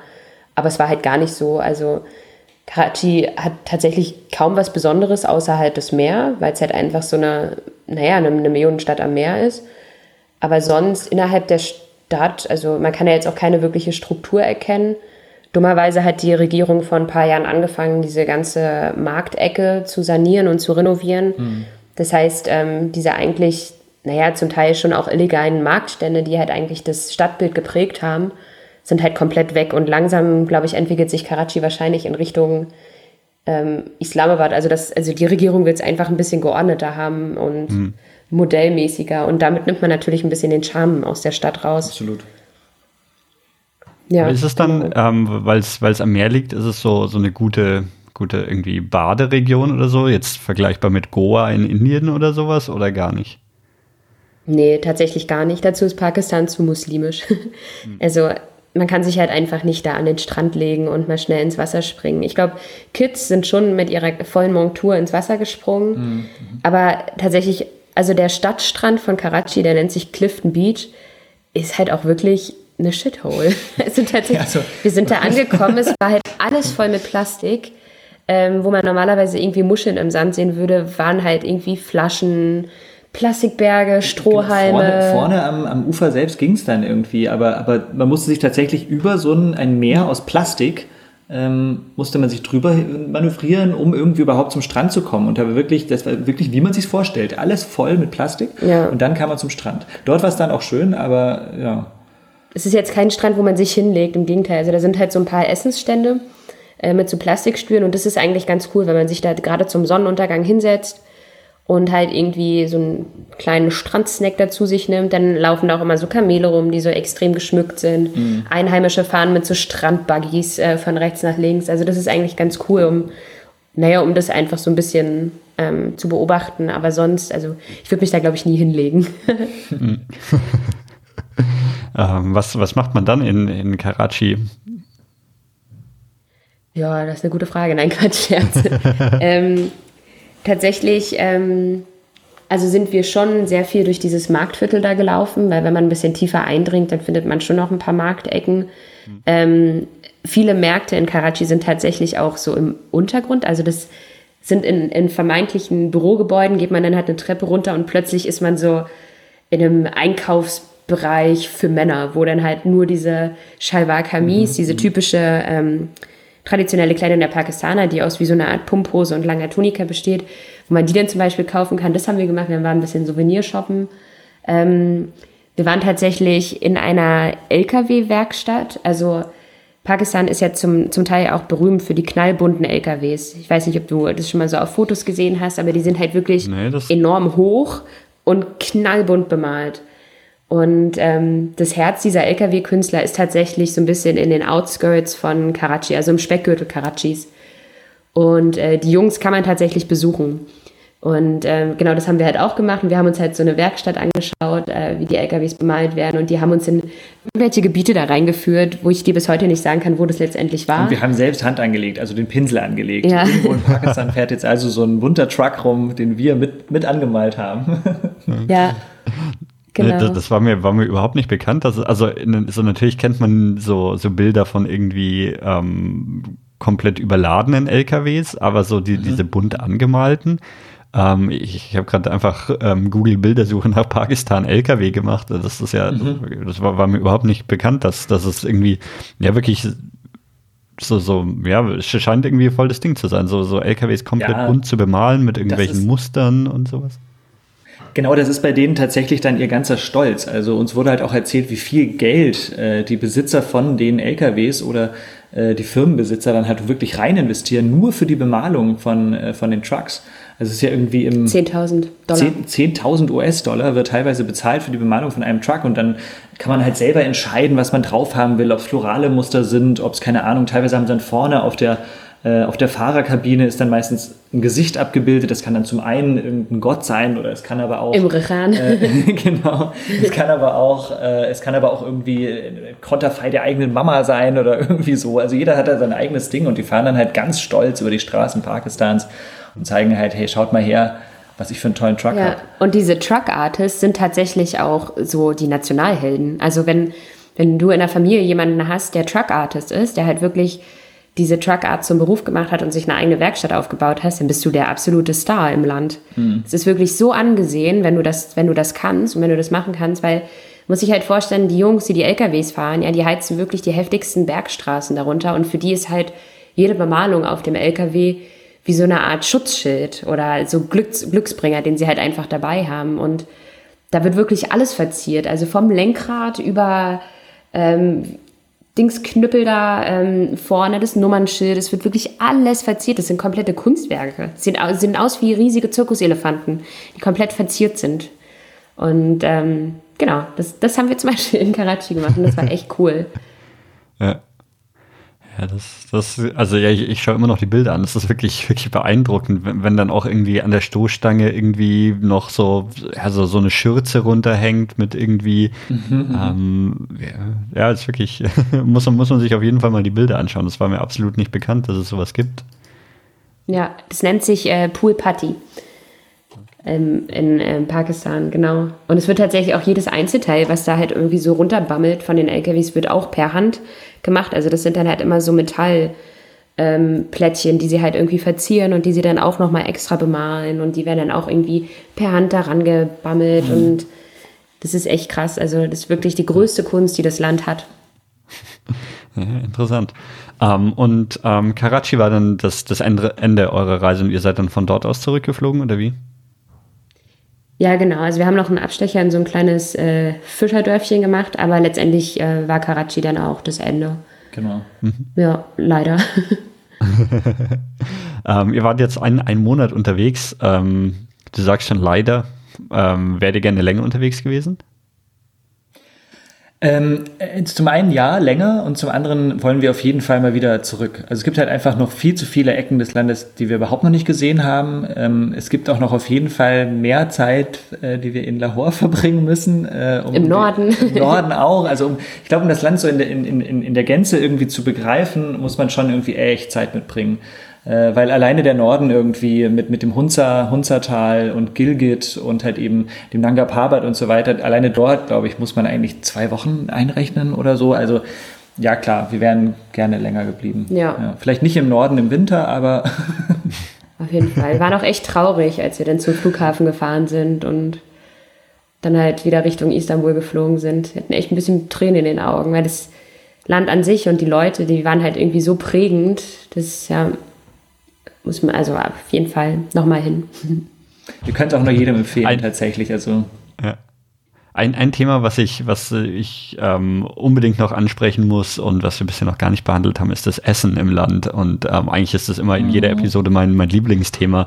Ähm, dazu würde ich gerne noch ein bisschen von, von euch hören. Was sind so die, die Spezialitäten, die es gibt? Was hat euch am besten gefallen? Wie unterscheidet sich vielleicht auch das Essen zu, zu indischen Essen oder auch innerhalb des Landes? Also tatsächlich ähm, haben alle Pakistaner ihr eigenes Lieblingsgericht. Und immer, also egal wo wir hingereist sind, haben wir immer gesagt, oh, wenn ihr in Lahore seid, dann müsst ihr da und da hingehen und dann müsst ihr das und das essen. Und, oder als wir in Karachi waren, haben uns auch die Taxifahrer gefragt, habt ihr das schon gegessen? Habt ihr das schon probiert? Also Pakistan und Essen ist so das Größte. Und Essen ist für die Pakistaner auch einfach das Größte. Und man hat wirklich in jeder Stadt ja, ja. unterschiedliche Gerichte. Das geht zum Beispiel in Lahore äh, mit Nihari los. Das ist so ein ganz dicker Fleischeintopf, der wirklich über Stunden, teilweise auch über Nacht geköchelt wird und dementsprechend halt einfach ein extremes Aroma hat, bis hin zu sämtlichen Kebab-Arten. Also das ist, glaube ich, auch das Größte in Pakistan, einfach Grillspezialität. Man hat halt, gerade wenn man abends durch zum Beispiel die Straßen von Karachi läuft, dampft es von überall weil halt einfach überall irgendwas gegrillt wird. Und du kriegst halt wirklich die unterschiedlichsten Spieße mit den unterschiedlichsten Namen egal wo in der Stadt. Also mal sind sie eckig, mal sind sie rund, mal sind sie aus Lamm, mal sind sie aus Rind. Ähm, ist wirklich alles. Und da das ist so. Karachi viel zu bieten, ne? Karachi war so, so die Barbecue-Town. Und ähm, genau. sind es dann sind es dann so Streetfood-Stände, die offen an der Straße kochen oder Restaurants? Ähm, sowohl als auch. Also meistens haben mhm. sie ihre Grillstation eh quasi auf der Straße. Ähm, aber es gibt wirklich beides. Also man kann genauso gut draußen auf Plastikstühlen sitzen, recht einfach, wie auch drin im klimatisierten Raum. Ähm, es gibt genau. wirklich alles. Ja, und tatsächlich hat jede Region irgendwie so ihre Spezialitäten. Also Peshawar zum Beispiel. Das wollte ich auch ähm, gerade erzählen. Peshawar zum Beispiel ist bekannt für sein äh, gegrilltes Lamm, wo es eigentlich so quasi wie so eine Lammstraße gibt mit einem ähm, Restaurant neben dem anderen. Und das ist eigentlich ganz, ganz urig, weil ähm, das sieht eigentlich von außen aus wie ein Metzger. Das heißt, du hast ohne irgendwie Glasscheiben da zu haben, ähm, breite Männer irgendwie äh, im, im, Schneidersitz auf dem Boden sitzen mit riesigen Hackebeilen, die irgendwie die Lämmer äh, zerhacken. Äh, die geben es dann im nächsten Schritt an die Grillmeister, die grillen das, dann gibt's irgendwie die Leute, also jeder ist für irgendwas zuständig, von hinten mhm. bringt jemand Kohle ran, weil im Hinterhof irgendwie Berge voller Kohle sind und so weiter. Und ähm, genau, das war tatsächlich dieses gegrillte Lamm, war auch das erste feste Essen, was ich irgendwie äh, nach meinem äh, Schicksalsberg im Langer Parbat da im Norden wieder zu mir genommen habe. Ich weiß nicht, ob es die beste Entscheidung war, aber äh, es war tatsächlich sehr lecker. Ja, richtig, richtig ja. lecker. Und wir haben, das hat man tatsächlich auch in Islamabad schon von vielen Leuten gehört. Falls ihr es nach Peshawar schafft, müsst ihr auf jeden Fall dieses Lamm essen. Ähm, das sei der Knaller und es war wirklich auch echt, echt gut. Genau, und was, also noch was anderes, was es halt gab, was vielleicht auch ein bisschen ähnlich zu Indien ist, ähm, ist Chat. Und Chat heißt übersetzt eigentlich Snack. Also das sind so sämtliche Snacks und die sind meistens vegetarisch und eigentlich immer so mit gleichen Ingredients. Und, und Chaat gibt es auch in, in Bangladesch und auch in Indien. Und es ist meistens wie so zum Beispiel äh, Kichererbsen gemixt mit ähm, so ein paar Gewürzen, Joghurt, Zitrone und Tomaten. Und entweder isst man es einfach so oder man kriegt es in äh, Pani Puri. Das sind so quasi frittierte Teigbälle, die aber innen hohl sind. Und da wird quasi dieses Kichererbsenzeugs ähm, in diese Bällchen reingemacht. Und mhm. das gibt es vor allem in der Region Punjab. Also wir haben es vor allem in Lahore halt gegessen, aber dann auch noch mal in Karachi ausprobiert. Mhm. Und ich habe danach tatsächlich von einer indischen Freundin von mir gehört, dass das ähm, das Gericht ihrer Kindheit war. Also das muss auf jeden Fall. was grenzübergreifendes sein, was irgendwie wahrscheinlich aus der Region Punjab kommt und noch von früher ist, aber jetzt halt einfach auf beiden Seiten noch gleich irgendwie ähm, hergestellt wird oder zubereitet wird. Genau. Wird auch viel so, so Brote wie in Indien, also so Naan und Roti und sowas gegessen? Äh, ja, ja, genau. Ich kann sie bis heute auch immer noch nicht auseinanderhalten. Ich weiß nur, dass Roti flach ist und Naan ein bisschen, äh, Naan ein bisschen dicker ist, ja. Genau. Ähm, ja, genau es gibt das, schon so verschiedene Abwandlungen davon, ja. Ja. Okay, ja. Und ist, genau, es, ist es genauso scharf wie die indische Küche manchmal? Ich, also wir haben immer so, wir haben ja die Touri-Variante bekommen. Hm. Ich glaube, wir haben automatisch die Touri-Variante ja. bekommen, ja. Ähm, doch schon auch, ne? Also eigentlich ist Pakistan sogar äh, die pakistanische Küche sogar schärfer als die indische. Schärfer. Also ich glaube, es sind aber eher spezielle Gerichte, die dann halt irgendwie so sauscharf sind, aber und einen alles wegbrennen. genau, wobei es halt wiederum halt andere Gerichte gibt, wo gar nicht irgendwie mit Chili und so gearbeitet wird. Also es ist sehr unterschiedlich. Ja, Genau. Also wenn ich es zusammenfassen würde, äh, würde ich Pakistan auf jeden Fall zum einen als absolutes Grillland bezeichnen, weil einfach vor allem die Grillspezialitäten halt riesig sind. Und äh, zum anderen als Eintopfland, weil sie halt ganz viele verschiedene Eintöpfe haben, die irgendwie, es müssen alles immer Rezepte von der Oma sein, die halt irgendwie vor Jahren damit schon angefangen hat, dann wurde es halt über Generationen weitergegeben, weil genauso schmecken diese Eintöpfe Ur, auch. Ur, Ur, Ur, Ur, ja, genau die zwei Sachen. Und dann halt Chart, weil Chart kann man immer und überall ähm, essen. Es schmeckt immer gut. Das war zum Beispiel auch der Snack, den wir da am Strand gegessen haben mit Karachi und es wird ganz frisch zubereitet und ist einfach super lecker und, und das ist ja auch vegetarisch tatsächlich. Also es ja, gibt schon auch viel, genau. viele Alternativen. Mhm. Okay, jetzt bin ich hungrig. Ähm, ich habe auch nicht gegessen. Wir auch. ähm, haben, haben wir noch irgendwie irgendwas vergessen, worüber wir unbedingt noch sprechen müssen? Oder haben wir so im Groben und Ganzen ähm, eure Reise abgedeckt? Hm. Nee, ich glaube, also wir könnten dir jetzt, glaube ich, noch zwei Stunden irgendwas über Pakistan erzählen. Ich glaube ich glaube auch. Also tatsächlich, tatsächlich, äh, wir kamen ja nicht ohne Grund irgendwie von dieser Reise zurück und dachten, hey Mann, wir müssen irgendwie ein Buch darüber schreiben, weil wir einfach so viel zu erzählen haben und so viel erlebt haben, einfach auch an, an verrückten, aber auch an schönen Dingen und irgendwie ähm, ja, Menschen, die wir kennengelernt haben vor Ort und, und, und schönen Momenten. Ähm, wir könnten echt stundenlang einfach noch weiterreden. Es gibt noch so viel anderes, was wir erlebt haben, so viele andere Themen, ja. Ja, das ähm, ist aber vielleicht auch nochmal eine gute, gute ähm, Erinnerung zum, zum Ende, dass wir, ähm, ich tue auf jeden Fall in die, in die, ähm, in den Beitrag zum, zu dem Podcast verlinke ich ähm, euer, euer Blog, wo man was ähm, von euren Reisen lesen kann und dann eben auch nochmal euer Buch. Also wer da ähm, Interesse hat, ein bisschen, ein bisschen mehr von eurer Reise zu hören, ist das wahrscheinlich auch ein guter, ähm, guter Einstiegspunkt. Und auf eurem, auf eurem Reiseblog, da gibt es ja auch irgendwie ähm, ähnlich wie, wie bei mir zu fast jedem Land der, der, der Welt irgendwie schon, schon Reiseberichte. ja, da fehlen auch noch ganz viele. Aber wir haben vor allem zu Pakistan enorm viel. Also wir haben wirklich die letzten Wochen des Nichtreisens dafür genutzt, dass wir endlich mal irgendwie alles zu Papier bringen, was wir halt an Pakistan-Tipps irgendwie genau. raussprühen können. Also, also soll, sollte jemand nach äh, dieser komischen Zeit irgendwie, die wir durch die wir gerade hier alle durchleben, so reisefrei irgendwie, sollte man dann wieder reisen können und ähm, man hat dann irgendwie Bock auch, ne, vielleicht nachdem man unser Buch gelesen hat, irgendwie tatsächlich mal selber nach Pakistan zu reisen. Wir haben jetzt echt auch extrem viele Tipps ähm, von unserer Reise halt eben auf den Blog gepackt, auf Travelers mhm. Archive gepackt und ich glaube, da können wir die Leute schon ganz gut mit an die Hand nehmen. Ähm, für alle, die es einfach auch mal probieren wollen. So. Unter anderem auch unsere Lieblingsrestaurants, wo wir gerade über das Essen genau, gesprochen haben. okay, habt ihr, habt ihr schon, ähm, falls, man, falls man irgendwann mal wieder reisen kann, habt ihr schon ähm, ein neues Land euch ausgesucht, wo es als nächstes hingehen soll? Äh, ganz, ganz viele. Wir müssen sie nur in eine Reihenfolge bringen. also, ähm, ja, es sind jetzt ein paar Reisen ins Wasser gefallen. Irgendwie. Ähm, durch die Pandemie da jetzt ähm, ganz komplett, ganz fix haben wir irgendwie kaum was. Doch, wir haben gestern Flüge nach Portugal ah, ja, gebucht. Genau. Ganz unspektakulär. Ganz unspektakulär, aber alles auch unsere Herzensdestination. Äh, Portugal ja. geht immer, ja, auf jeden Fall. Ja. Aber mal gucken, was es halt wieder wird an, an verrückteren Sachen, irgendwie so Länder, die wir einfach mal selber ausprobieren wollen, um uns selber ein Bild davon zu machen. Ähm, da kommt sicher auch mal wieder was, genau. Wenn sich alles beruhigt. Ja. genau. Und ähm, dann ja, könnt ihr euch ja gerne nochmal bei mir melden. Jetzt, jetzt wo ihr euch ein Podcast-Mikrofon extra angeschafft habt, ähm, genau. wir vielleicht nochmal eine Episode über, über das ein oder andere Reise, die ihr unternommen habt, machen, wenn ihr Lust habt. Auf jeden Fall. Sehr, sehr gerne. Sehr gerne, ja. Alles klar. Und dann sage ich ähm, nochmal ganz vielen Dank fürs Mitmachen und tschüss, bis zum nächsten Mal. Ciao. Danke. Ciao, Dankeschön. Ciao, ciao.